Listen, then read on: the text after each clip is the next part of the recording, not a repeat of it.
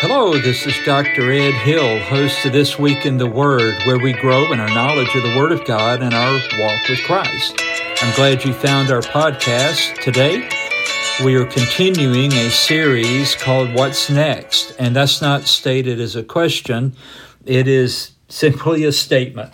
What's next in terms of Bible prophecy? And we're going to look at not only history, but current events and the future. So I hope you have a Bible handy. I think it will be very helpful today if you have that. Some of you may not ordinarily have it with you, but if you could find a Bible or go to Bible Gateway and follow along there, I think that'll be very, very useful to you. We're going to be in the book of Daniel, the prophet Daniel, and we're going to look at chapters 10, 11, and 12, which are our, our one prophecy, one event here from chapter 10 all the way to chapter 12. Jesus Christ Superstar was the first rock opera. It was written and performed first as an album in 1970, and then as a play in 71, and then as a film in 73 during the Jesus People era. And though it had some truth and a whole lot of error, lost people were openly talking about and deciding about Jesus Christ, which everybody has to do. You don't get a pass on Jesus Christ. True that.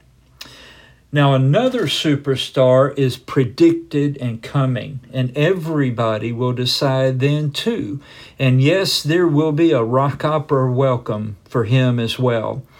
Daniel, the prophet, is given a panoramic prophetic vision that covers 2,500 years um, ago. It was given, but it, it goes into eternity. So you could say that it covers 2,500 years at least into uh, human history.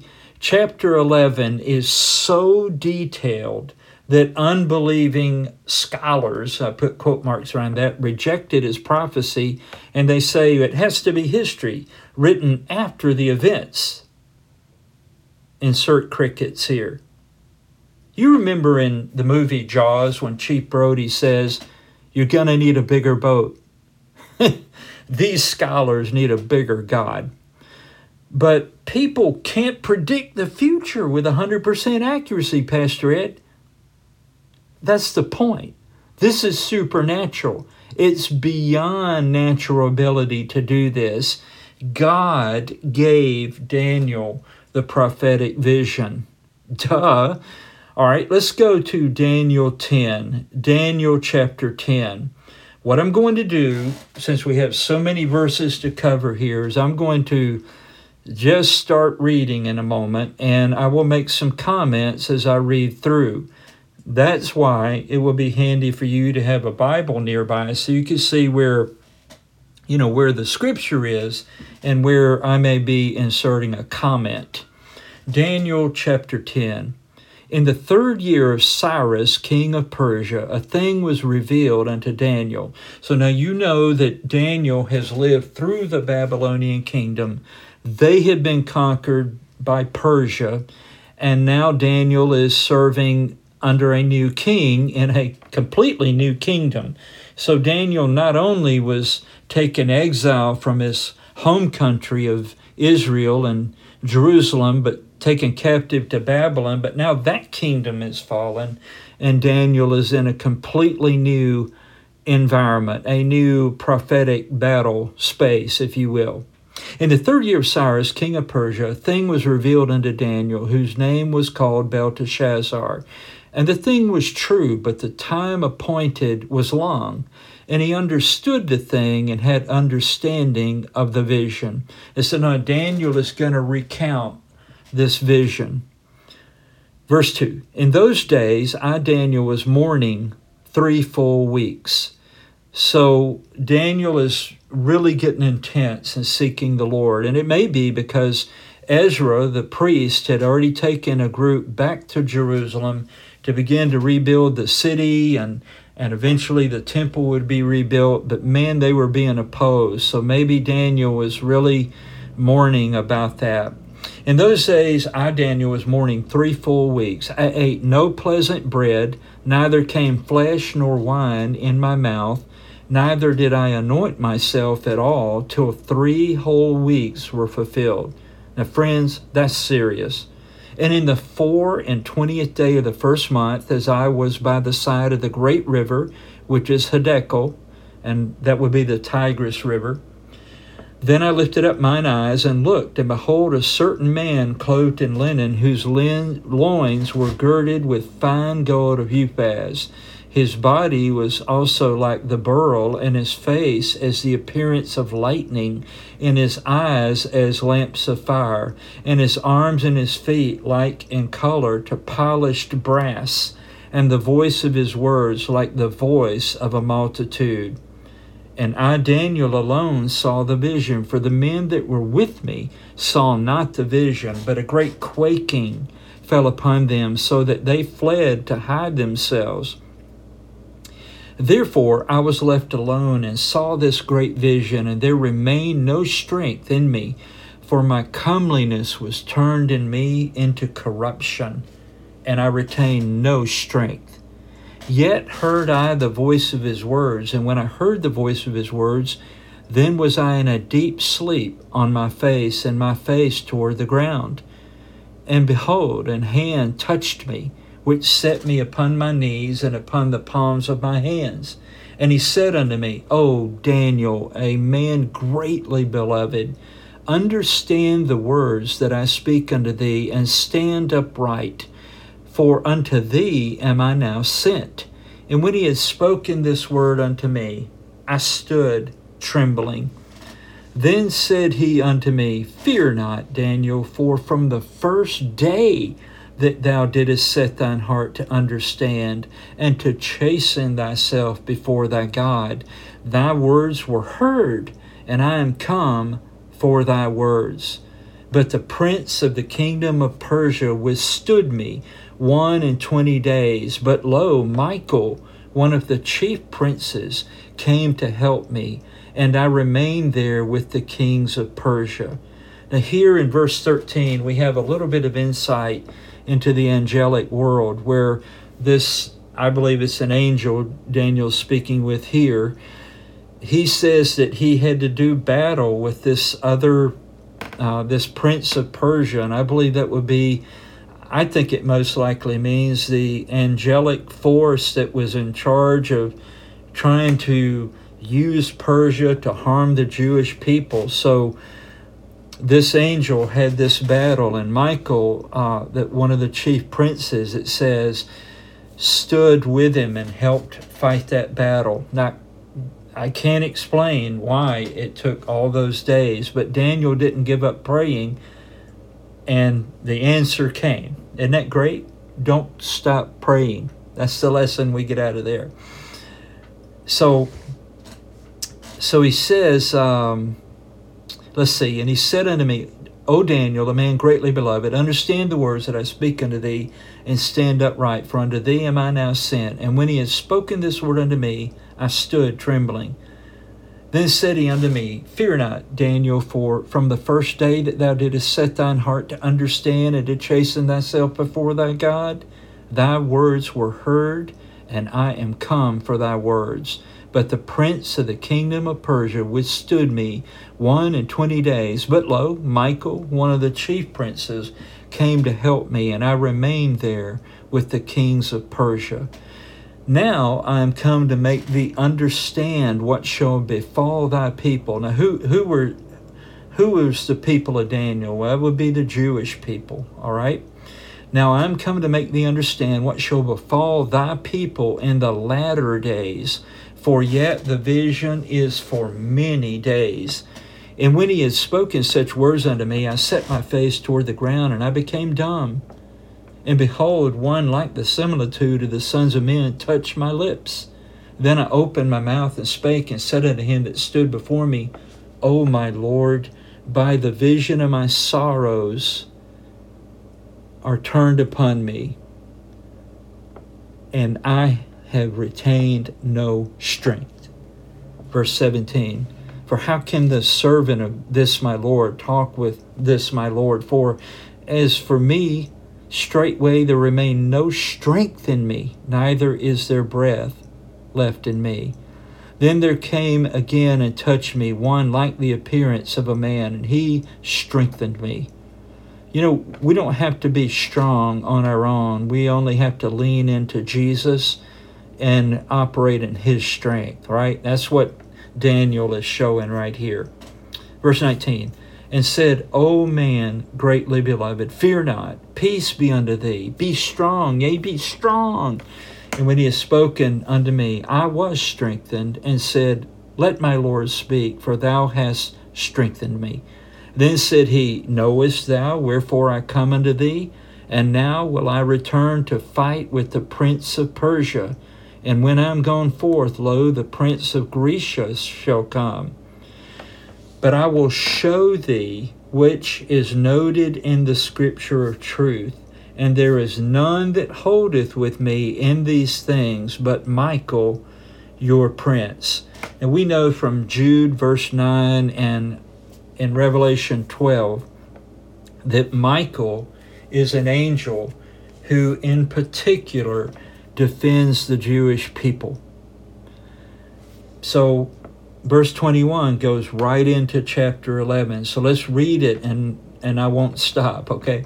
But I will show thee that which is noted in, in the scripture truth, and there is none that with that holdeth with me in these things, but Michael your prince. Also, I in the first year of Darius the Mede, even I stood to confirm and to strengthen him. So I think this angel is saying that when Darius or Darius the Mede, which either was literally a king by that name that we're unaware of, or it could have been a title for Cyrus, like, you know, Pharaohs had that was a title and then it was their name. Well, that may have been true here. Anyway, whoever Darius or Darius the Mede, the king, was, this angel worked in his life for the good of the Jewish people. Do you follow that? you know, we see how politics ebb and flow, and we've seen some entirely crazy things lately. Well, hey, there's angelic and demonic activity behind all of that, seeking to influence events for or against the people of God. Now, just know that. Verse uh, 2 of chapter 11. Now we're going to see a king named Ahasuerus, and you know him better as Xerxes. He is the king that Queen Esther was married to. You remember that? And she revealed a plot by Haman to exterminate the Jewish people, and Xerxes took out Haman. Verse 2 And now I will show thee the truth. Behold, there shall stand up yet three kings in Persia and the fourth shall be far richer than they all. And by his strength, through his riches, he shall stir up all against the realm of Greece. So this was Xerxes. Now we see Alexander the Great. And by the way, what I just read in verse 2 happened exactly as this is written. So now we go to verse 3, and we're going to see the introduction of the king that we know as Alexander the Great. And a mighty king shall stand up that shall rule with great dominion and do according to his will. And Alexander certainly was like that because he became king at 20 years of age, appointed by his father, father Philip of Macedon and within 12 years, this is a complete world record. Within 12 years, he conquered the known world as it related to God's nation of Israel. And he died at the age of 32. But while he was alive, he rampaged across the Near East, the Middle East. Verse 4 And when he shall stand up, his kingdom shall be broken, and shall be divided toward the four winds of heaven, and not to his posterity, nor according to his dominion which he ruled. for his kingdom shall be plucked up, even for others beside those. The descendants of Alexander the Great were all taken out, they were all killed. And the kingdom that he had, had amassed went over time to his four generals. And you can go to a couple of sites I'm going to mention right here. One is torahclass.com, great site, and the other is bibletrack.org. At bibletrack.org is a chart. I'm going to see if I can put it somehow in this podcast. I don't know if I'll be able to put it on Podbean or not, but we'll try. But you can still see it anyway at bibletrack.org relating to Daniel chapter 11. Now, what I'm about to read, and yes, I'm going to read every verse. Amen. Um, is you're going to see the four generals, particularly two of them, and the reason is because they fought against each other. The Ptolemies and the Seleucids fought against each other, and Israel. It's like a great football stadium in the Middle East, and Israel was the 50 yard line. And you know how in a football game, uh, the middle of the field, right in the center, gets the most traffic. Man, it is torn up, and that was Israel. As the kings in Egypt fought with the kings in Syria and back and forth. Now, these are the kings Ptolemy the first, uh, Soter, Ptolemy second, Philadelphus, Ptolemy third, Euergetes, Ptolemy fourth, Philopator, Ptolemy fifth, Epiphanes, Ptolemy the sixth, Philometor. Remember all of those. they reigned in Egypt as the kings of the south from 323 BC all the way to 145 BC. And then you had the uh, the other general. Remember, there are four generals, but we focus on Ptolemy Seleucid, the Seleucids because they were they battled back and forth, marching back and forth through Israel to war against each other. The Seleucids were Seleucus the first, Nicator, Antiochus the first, Soter, Antiochus the second, Theos, Seleucus the second, Callinicus, Seleucus the second, Soter, Antiochus third, the Great, Seleucus fourth, Philopator, Antiochus the fourth, the fourth, Epiphanes. They reigned from 312 BC to 163 BC remember all of these. You will be tested on this. When I'm just joking. Anyway, these are the kings, and this is exactly we know for sure. This is exactly what happened in history. Now, remember that liberal, unbelieving so called scholars reject this as prophecy.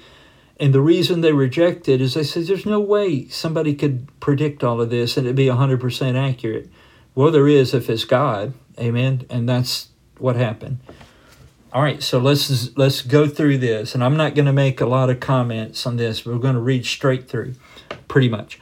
Verse five in chapter eleven, and the king of the south shall be strong, and one of his princes, and he shall be strong above him, and have dominion. His dominion shall be a great dominion. And in the end of the years they shall join themselves together, for the king's daughter of the south shall come to the king of the north to make an agreement but she shall not retain the power of the arm, neither shall he stand, nor his arm, but she shall be given up, and they that brought her, and he that begat her, and he that strengthened her in these times. But out of a branch of her root shall one stand up in his estate, which shall come with an army, and shall enter into the fortress of the king of the north, and shall deal against them, and shall prevail and shall also carry captives into Egypt their gods, with their princes, and with their precious vessels of silver and gold, and he shall continue more years than the king of the north. So the king of the south shall come into his kingdom, and shall return into his own land. But his sons shall be stirred up, and shall assemble a multitude of great forces, and one shall certainly come and overflow and pass through. Then shall he return and be stirred up even to his fortress and the king of the south shall be moved with choler, and shall come forth and fight with him, even with the king of the north, and he shall set forth a great multitude. But the multitude shall be given into his hand.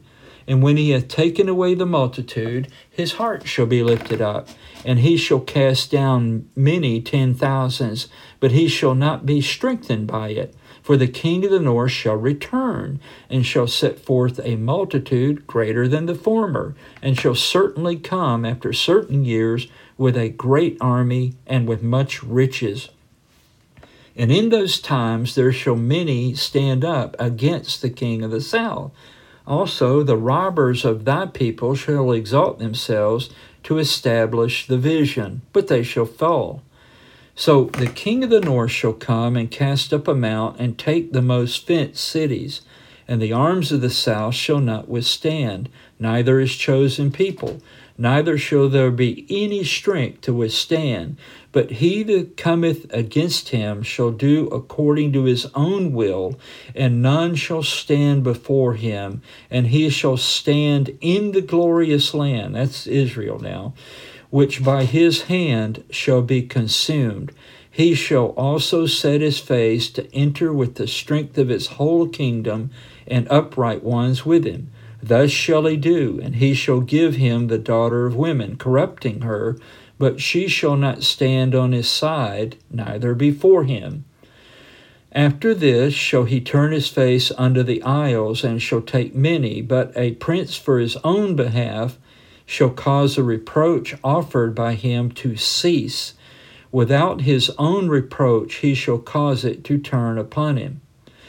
Verse 19 Then he shall turn his face toward the fort of his own land, but he shall stumble and fall, and not be found. Then shall stand up in his estate a raiser of taxes and the glory of the kingdom. But within days he shall be destroyed, neither in anger nor in battle. And this king in verse 20 was assassinated, so that's how that was fulfilled. All right, now, Thank you for hanging with me. Many people would skip what we read, but if you get, take out your world history books and you get out that chart that you can find at BibleTrack.org relating to Daniel 11, you will find that the Ptolemies and the Seleucids rampage back and forth over and over for for a long, long time fighting it out, and poor Israel suffered through all of it right in the middle. this was yet future to Daniel, but as we look back, it is historical to us. And God gave Daniel that prophecy in minute detail. If even one thing had not gone as Daniel had predicted, then we would know that it was not a prophecy from God. But every single thing was fulfilled just as prophesied. And I can't think of another prophecy like that in the Bible. There may be one, so I'll give you a homework assignment. You read the Bible from Genesis to Revelation, and if uh, Genesis to Revelation, if you find it, let me know. There may be one. I can't remember one. So, definitely an outstanding prophetic chapter we're in. Now, so we've seen um, Ahasuerus that was uh, Xerxes, and we know he's uh, Daniel's even serving under Cyrus the king, but we've seen uh, Ahasuerus, we have seen Alexander the Great. Now we're going to see someone called Antiochus IV Epiphanes basically he thought he was all that and a bag of chips. Let me tell you. That's how we would say it in Memphis. Verse 21. Now, here's what I want you to wrap your heart and mind around. We're going to read about things that Antiochus IV Epiphanes, that means the magnificent, but the Jews called him Antiochus Epimanes, which meant the madman. I love that. Antiochus IV Epiphanes is did all of these things historically, but he foreshadows in a he foreshadows the Antichrist, the one I called in this episode Antichrist superstar that's coming in the future, who will literally fulfill all of this, and I mean to an immensely greater degree. You got that? Remember, often prophecy has a near fulfillment and a later fulfillment. And that's exactly what we see right here. So, this is a historical king as we look back, and he, he was harsh and brutal on the people of God, definitely foreshadowing the coming Antichrist. So, let's read about this Antiochus IV Epiphanes, verse 21. And in his estate shall stand up a vile person. This is Antiochus IV Epiphanes. And in his estate shall stand up a vile person to whom they shall not give the honor of the kingdom, but he shall come in peaceably and obtain the kingdom by flatteries. So this guy talked his way into the kingship. And you know what? That's exactly what the Antichrist is going to do in the future. He's going to promise peace and prosperity, you know, two chickens in every pot, three cars in the garage. It's just going to be great, and peace is going to be everywhere, and justice is going to roll down like waters, and people are going to buy into it. He will be a political superstar. Well, Antiochus IV Epiphanes, this is how this guy, this historical king, came to power. Verse 22 And with the arms of a flood shall they be overflown from before him, and shall be broken, yea, also the prince of the covenant. And after the league made with him, he shall work deceitfully, for he shall come up and shall become strong with a small people. He shall enter peaceably even upon the fattest places of the province, and he shall do that which his fathers have not done, nor his fathers' fathers. He shall scatter among them the prey and spoil and riches. Yea, and he shall forecast his devices against the strongholds, even for a time. And he shall stir up his power and his courage against the king of the south with a great army and the king of the south shall be stirred up to battle with a very great and mighty army, but he shall not stand, for they shall forecast devices against him. Yea, they that feed of the portion of his meat shall destroy him, and his army shall overflow, and many shall fall down slain. And both of these kings' hearts shall be to do mischief and they shall speak lies at one table. Man, is that ever true? You know, like peace negotiations? But it shall not prosper, for yet the end shall be at the time appointed. Then shall he return into his land with great riches, and his heart shall be against the holy covenant, and he shall do exploits and return to his own land. At the time appointed, he shall return and come toward the south, but it shall not be as the former or as the latter.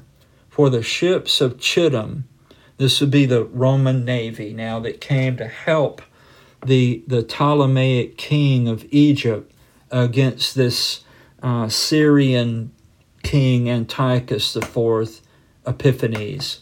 For the ships of Chittim shall come against him. Therefore he shall be grieved and return and have indignation against the holy covenant. So shall he do. He shall even return and have intelligence with them that forsake the holy covenant. And arms shall stand on his part, and they shall pollute the sanctuary of strength and shall take away the daily sacrifice, and they shall place the abomination that maketh desolate. And such as do wickedly against the covenant shall he corrupt by flatteries. But the people that do know their God shall be strong and do exploits. And they that understand among the people shall instruct many. Yet they shall fall by the sword and by flame, by captivity and by spoil, many days. Now, when they shall fall, they shall be hoping or, or helped. There shall be hoping with a little help, but many shall cleave to them with flatteries, and some of them of understanding shall fall to try them and to purge and to make them white, even to the time of the end, because it is yet for a time appointed. Wow. Now, that was Antiochus Epiphanes. So he is foreshadowing the one we're about to read about now. Now it's still this is where you gotta gotta hang with me. In verses 36 through 45, um, and even into chapter 12, we're still talking about Antiochus the Fourth Epiphanes, but it is specifically in these verses where he foreshadows Antichrist superstar. So, what we've seen so far is Antiochus the Fourth Epiphanes. Basically, he he made an alliance with the with the Jewish people who weren't really worshiping God against the Jewish people who were worshiping God, and he set up an altar of Zeus in the in the temple in the holy of holies and later he even sacrificed a pig on the altar in the temple in Jerusalem. And this this completely made it desolate, contaminated spiritually the temple. And the Jewish people were divided into the the liberals that did not believe God and, you know, feathered their nests while while the getting was good and all that. And those who loved the Lord and tried to do the right thing. And it was great suffering. Often unbelieving liberal so called Bible scholars try to say that all of the prophecies about the Antichrist really were fulfilled by Antiochus IV Epiphanes, but they weren't. now, let's go to verse 36 in chapter 11 of Daniel. And remember, these are still things that Antiochus fourth Epiphanes did, but the Antichrist superstar is going to literally fulfill these to an uh, amazingly immense degree greater. I hope I made that clear. And by the way, if it's not clear to you, you will be in good standing because Daniel did not understand all of this either. And I'm not sure how much of it I deeply understand, but we're doing our best, all right? Now let's see Antichrist superstar in verse 36. And the king shall do according to his will, and he shall exalt himself. Who are we supposed to exalt, by the way? God. Amen. Well, he shall exalt himself and magnify himself above every God, and shall speak marvelous things against the God of gods, and shall prosper till the indignation be accomplished. For that that is determined shall be done. Neither shall he regard the God of his fathers, nor the desire of women, nor regard any God, for he shall magnify himself above all. Now, Antiochus IV Epiphanes was a pretty proud dude that God brought down to size, but even he uh, used a pagan god, Zeus. So, Antichrist is going to take it to the nth degree. You, you see where we're going with this? Verse 38 But in his estate shall he honor the God of forces, you know, like military power and might. And a God whom his fathers knew not shall he honor with gold and silver and with precious stones and pleasant things. And that may here be referring to Satan. he worships Satan, this Antichrist, right? Verse 39 Thus shall he do in the most strongholds with a strange God, whom he shall acknowledge and increase with glory, and he shall cause them to rule over many, and shall divide the land for gain. And at that time of the end shall the king of the south push at him. Now, this in the future may still be Egypt. And the king of the north shall come against him like a whirlwind. This may refer to um, uh, other nations north of Israel that will attack him, or even to Russia. We don't really know. And um, so we so uh, let, us go back and read 40 again. At that time, or at and at the time of the end, shall the king of the south push at him, and the king of the north shall come against him like a whirlwind, with chariots and with horsemen and with many ships. And he shall enter into the countries and shall overflow and pass over. He shall enter into the glorious land, and many countries shall be overthrown. Now, the glorious land is Israel, right? But these shall escape out of his hand, even Edom and Moab and the chief of the children of Ammon. That would be what we might call today Jordan.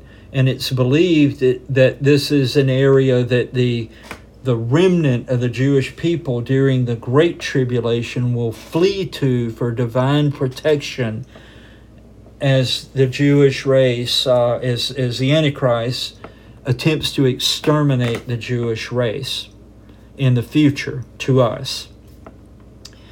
Now, I think you could see the like, hey, wait a minute, Antiochus the Fourth Epiphanes, he didn't do all of this stuff. Well, that's the point. He did he did all the stuff we read before up to verse 35, but these are things that that really and I misstated it a moment ago, but let me make this clear. These really refer to the Antichrist because these are things to a degree and so forth that he did not do, especially uh, the parts we're reading now. So, uh, anyway, hang with me on this. So, let's go to verse 42. He shall stretch forth his hand also upon the countries, and the land of Egypt shall not escape but he shall have power over the treasures of gold and of silver and over all the precious things of Egypt. You know, Egypt has wealth that people haven't even discovered yet. He's going to take it. But he shall have power over the treasures of gold and of silver and over all the precious things of Egypt. And the Libyans and the Ethiopians shall be at his steps. So they're going to be I think this means they will be allied with the Antichrist. Verse 44 But tidings out of the east and out of the north shall trouble him. Therefore he shall go forth with great fury to destroy and utterly to make away many. And he shall plant the tabernacles of his palace between the seas in the glorious holy mountain. Yet he shall come to his end, and none shall help him. Now, that verse 45 is a, is a great verse right here. And here's why. He's going to plant his the tabernacles of his palace, like his headquarters, between the seas and the glorious holy mountain. Where the glorious holy mountain is the Temple Mount, where the future temple of Israel will be built. And did you know that the Temple Institute are which are Orthodox Jewish people they say that they have every single thing ready and in place, and they think they know exactly where the Ark of the Covenant is hidden under the Temple Mount, so that when the time comes, the temple can be rebuilt. And this Antichrist superstar, one of the things he's going to do to deceive the Jewish people is in some way, it is going to be possible for possible for them to rebuild the Jewish temple. And then, when it's built, he's going to go into it and proclaim that the whole world should worship him because he is God. So he's going to turn on the Jewish people. But notice, and he shall plant the tabernacle tabernacles of his palace between the seas and the glorious holy mountain. Well, what seas are we talking about here? Well, the Mediterranean and the Dead Sea. His headquarters are going to be in Israel. But notice, I just love this how God deals with the Antichrist at the end. And we see this, I think it's every time. It's just like he's just obliterated instantly.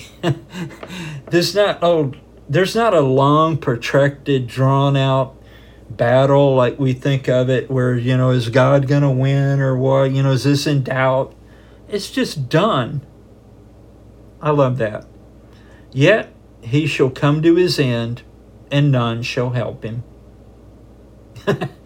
so if you're lining up with the Antichrist, you need to really think that over. Now, let's go into Daniel 12 and let's finish this out.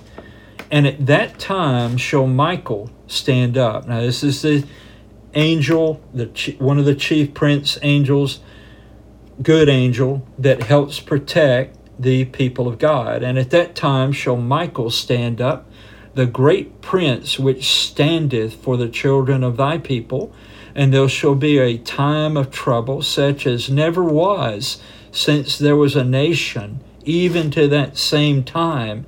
And at that time shall thy people, thy people shall be delivered, every one that shall be found written in the book. And many of them that sleep in the dust of the earth shall awake, some to everlasting life, and some to shame and everlasting contempt. And they that be wise shall shine as the brightness of the firmament, like you know, like stars in the heavens. And they that turn many to righteousness as the stars forever and ever. You know, you can you can be somebody who turns people to righteousness by sharing the gospel of Jesus Christ. And God values that highly. Verse 4 But thou, O Daniel, shut up the words and seal the book, even to the time of the end. Many shall run to and fro, and that that either means uh, you know faster travel, but it may also mean that their eyes run to and fro, searching the scriptures. Many shall run to and fro, and knowledge shall be increased. So, this could even refer to the explosion of knowledge, where knowledge doubles, it seems like, every day. Or it could refer to the, the insight that will be revealed into these things we've read at the end when these things are upon people. But thou, O Daniel, shut up the words and seal the book, even to the time of the end. Many shall run to and fro, and knowledge shall be increased. Then I, Daniel, looked, and behold, there stood other two, the one on this side of the bank of the river, and the other on that side of the bank of the river. And one said to the man clothed in linen, which was upon the waters of the river, How long shall it be to the end of these wonders? And I heard the man clothed in linen, which was upon the waters of the river, when he held up his right hand and his left hand unto heaven, and swear by him that liveth forever, that it shall be for a time, times, and an half. So that's a year, two years, and a half a year. So it's three and a half years. And when he shall have accomplished to scatter the power of the holy people, all these things shall be finished. And I heard, but I understood not. Then said I, O my Lord, what shall be the end of these things? And he said, Go thy way, Daniel, for the words are closed up and sealed till the time of the end. Many shall be purified and made white and tried, but the wicked shall do wickedly, and none of the wicked shall understand, but the wise shall understand. And from the time that the daily sacrifice shall be taken away, and the abomination that maketh desolate set up, there shall be a thousand two hundred and ninety days. Blessed is he that waiteth and cometh to the thousand three hundred five and thirty days. But go thou thy way to the end be, for thou shalt rest and stand in thy lot at the end of the days. Now, what is this abomination of desolation? Well, let's let the Lord Jesus Christ tell us. In Matthew 24, verses 15 to 22, Jesus talks about this, proving, since he talked about this after um, uh, after Antiochus the, the fourth Epiphanes lived, that this abomination of desolation that the Antichrist is going to do is yet future. Do you understand what I just said? If you don't, rewind this and listen again. Jesus is talking about what we call the tribulation. It's the 70th week of Daniel. If you remember our previous episodes, 70 weeks are determined upon God's people, the Jewish people. 69 of those prophetic weeks have been historically fulfilled. That's 483 years because those are weeks of years. Okay? If you don't get it, go back and listen to those previous episodes. But there's still missing seven years, the 70th week. That's what the tribulation period is when God once again deals directly with the Jewish people in the time of Jacob's trouble. And the worst part of that is the last half, the last three and a half years. There will be a treaty made by this Antichrist superstar who is received as the Messiah of the Jewish people and the temple will be rebuilt. But at some point, he will set up this image of himself, and you can read about that in the book of the Revelation. But he sets up this image of himself and demands the worship and enforces the worship of the world. Okay? And this is this is the abomination of desolation. Now listen to what Jesus says predicting this, and you'll understand it better. Matthew 24, 15 to 22. And by the way, liberal, unbelieving scholars try to relate this to when the Romans uh, took over Jerusalem in 70 AD and destroyed the temple. Nice try, but that's wrong. This is in the prophetic future. Matthew 24, 15 to 22. When ye therefore shall see the abomination of desolation, spoken of by Daniel the prophet, stand in the holy place. Whoso readeth, let him understand. Then let them which be in Judea flee into the mountains. Let him which is on the housetop not come down to take anything out of his house, neither let him which is in the field return back to take his clothes. And woe unto them that are with child, and to them that give suck in those days. But pray ye that your flight be not in the winter, neither on the Sabbath day. For then shall be great tribulation, such as was not since the beginning of the world to this time nor ever shall be. And except those days should be shortened, there should no flesh be saved. But for the elect's sake, those days shall be shortened. So we see that this is something that's completely unique in history that that hasn't been fulfilled in the past but will definitely be fulfilled in the future. That's Antichrist superstar. And when the Jewish people living in Jerusalem and around Jerusalem at that time see that, they are to get out of Dodge. And the, and the believing remnant will, and they will flee to the east to God's divine protection. Now, the Apostle Paul wrote about this same thing in Second Thessalonians chapter 2, verses 1 through 12. Paul writes here, Now we beseech you, brethren, by the coming of our Lord Jesus Christ and by our gathering together unto him. That's, that's the rapture of the church, which for Christians is the very next thing on God's prophetic calendar. So he says that ye be not soon shaken in mind or be troubled, neither by spirit, nor by word, nor by letter, as from us as that the day of Christ is at hand. Let no man deceive you by any means, for that day shall not come except there come a falling away first, and that man of sin be revealed, the son of perdition. So the the judgment day is the second coming as we commonly think of it, can't happen until what we're about to read happens.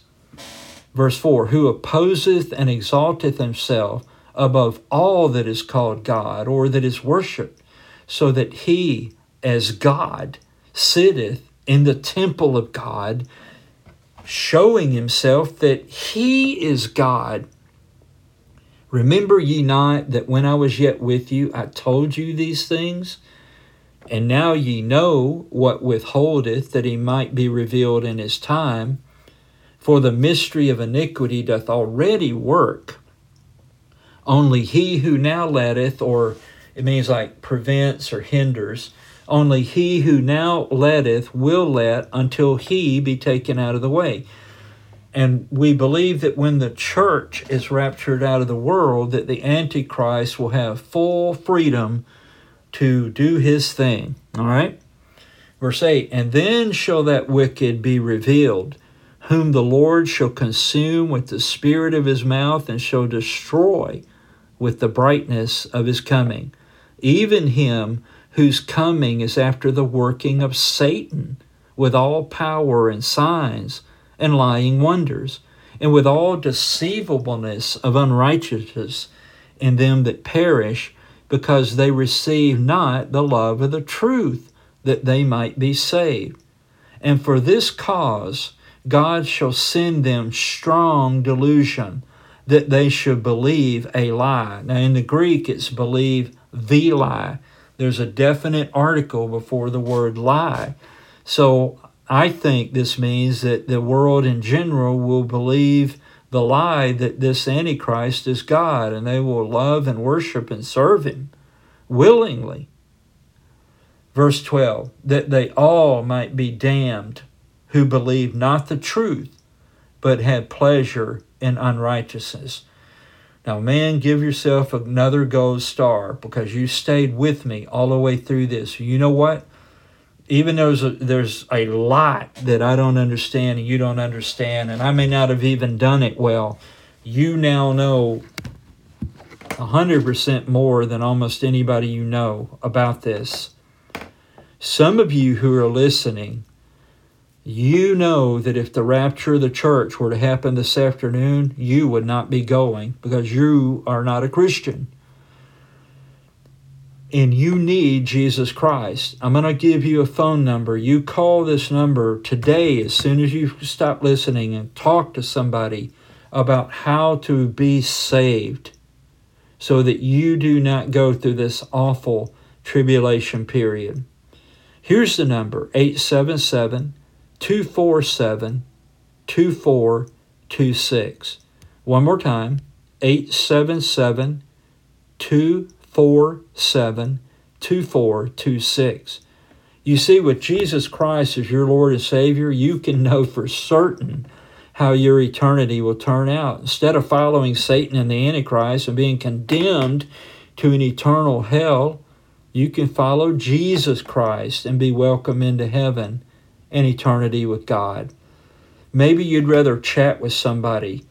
Go to chataboutjesus.com and you can chat with someone about your spiritual questions how to become a Christian, how to witness as a Christian, whatever you might need in the spiritual area.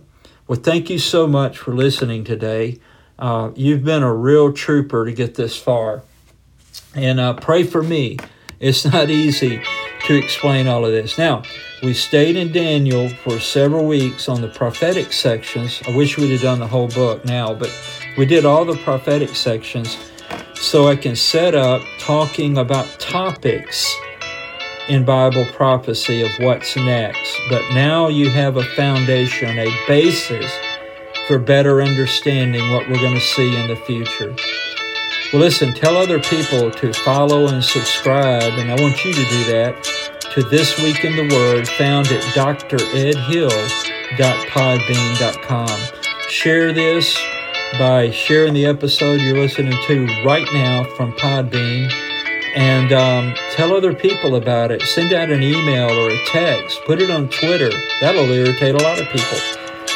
Let people know about this because their eternal destiny hangs in the balance. God bless you. I'll see you on the next episode.